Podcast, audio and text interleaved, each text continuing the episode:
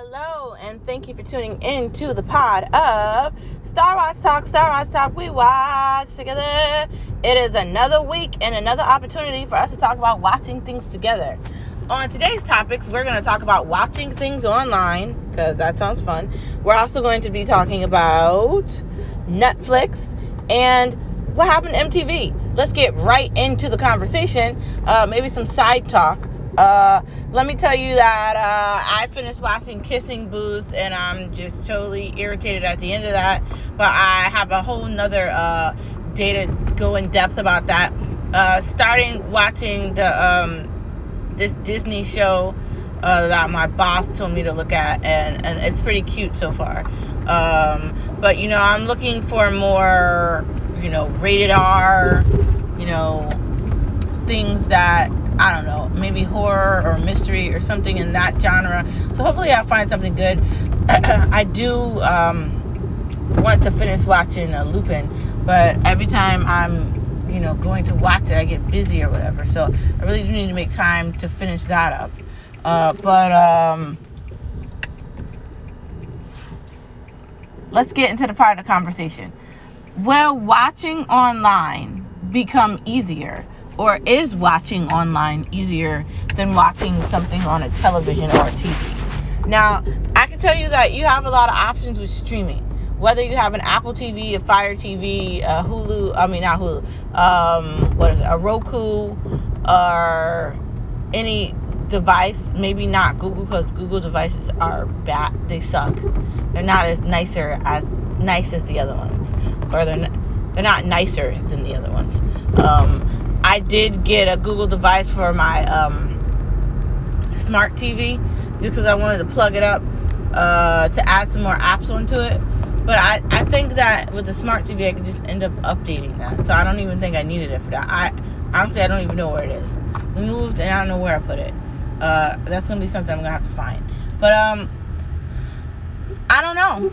I feel like if we're if we are really comparing the two, streaming versus TV, I think streaming wins because it allows you to watch the content without commercials. You can watch all of the season. You don't have any interruptions. Granted, you might be able to do some of that with the television, and I'm not saying that um, cable isn't important because it is. I mean, I I'm happy that we have it.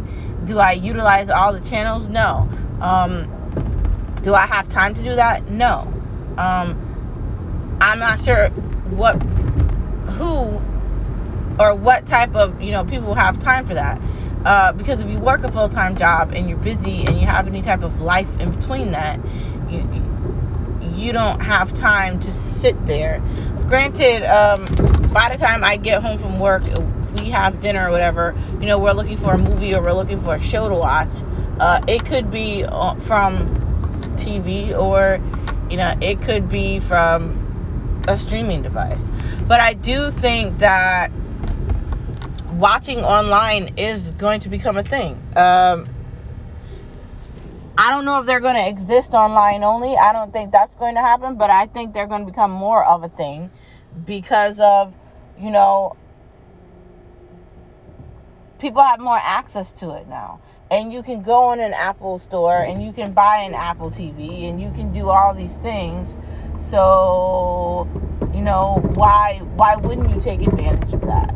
Why would you just be limiting yourself to just cable? And I'm not saying that like cable is bad, but I'm saying when you want more options, I don't know, I feel like it could become something that maybe we can't see the foresight for yet. It could become really big. And I think especially with the younger generation, if like teenagers right now or kids going into teenagers, it is going to become a bigger thing. They're not even going to know what the hell cable is. They're going to be like, "What's that?" which I think is absolutely hilarious. That is coming. Um, so prepare yourself for that. Um, anyways, the next part of our conversation is what's up with MTV?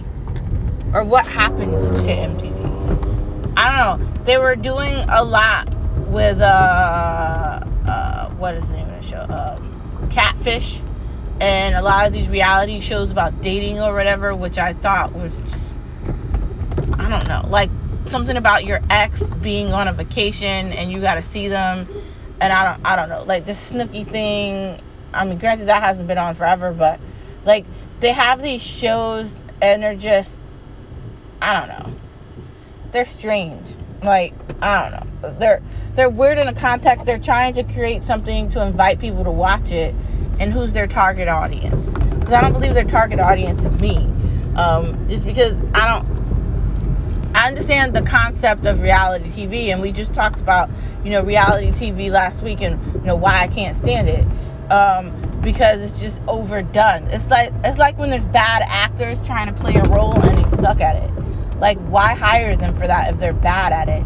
It's it, whatever it is, whether it's a show or a movie, it's not going to be as good as it could have been. and if your whole body of money is based off ratings, then you need to get people to watch it. And the only way you're going to get people to watch it is if you have word of mouth and it's actually good. Outside of that, you're not getting that. So, like, there's a misconception here with reality TV. It's just a bull of crap. I don't know. Um, sometimes it's entertaining to watch it because the, the people that they put on the shows are really out there. But I don't know what MTV's doing. Like, what what are they trying to create? Like, do they have original shows? What are their original shows right now beyond the dating thing? Uh, a while back, um, and I watched it on Netflix. They had this Scream show that originally aired on MTV, and it was pretty good. Like as far as horror goes, I mean, I watched it on Netflix, but it was still good. It, it originated from MTV, so I thought they were gonna like um, keep going down that road they also had another show on MTV about this chick, um, and I can't remember the name of it. Um, but that was good too. I thought they were gonna veer more into that. I'm not sure what MTV is doing, but let's hope that they get back on board and they create uh, more things before they become a station that like nobody looks at, like no one talks about it. Next com- of the conversation, looks like Netflix has killed DVDs but we talked about that before, and it's even worse now. Now they're giving you the ability to basically watch any movie you've ever wanted to see on Netflix. Literally, if you just go in the search category and just type it in, I bet you'll find it there, uh, which is very nice. But it's also sad for DVDs. I unplugged the DVD player. I have a whole collection of them because I uh, collected the Harry Potter DVD collection. I was obsessed. I'm still obsessed with Twilight. I have all those movies. Um, not so much Fifty Shades of Grey, but that book was good. Um, there's just some movies that you just have to always have, and those are the two that I feel like are very important. Um, there's other movies in there too. Like I've definitely got Departed, Goodfellas, a bunch of other movies that are timeless, Godfather. Uh, you know, I've definitely got, you know, movies that deserve the hype in there.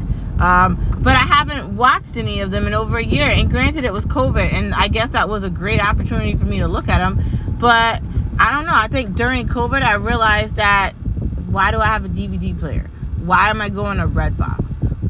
And you know, like these are important questions, and I think I got all my answers for myself. Netflix is killing DVDs. They're gonna put Redbox out of business. Why? Because it's the easiness and the comfortability of sitting on your couch and pressing a Netflix button and having everything be there. Like Redbox, you either got to pick up the DVD. They make it difficult to do the rental if you don't have one of their devices that you can do it with. And I have a Fire Cube, so I can't do it. And um, and I actually want to utilize it, but I can't. So that really makes me feel like so how does this work? That's just me, but I'm wondering. Um, I just think that it's going to get worse. Like the stores are still selling DVDs. I don't know why. It's kind of weird. Like uh, maybe they have to do it because it's it's retail and and that's what they have to do. But like as far as like watching things, I haven't heard anyone say to me, "Hey, did you watch this movie? I got this DVD." I haven't heard that. Who's saying that? Like, I I don't know what situation I would be in when I where I would need to look at one.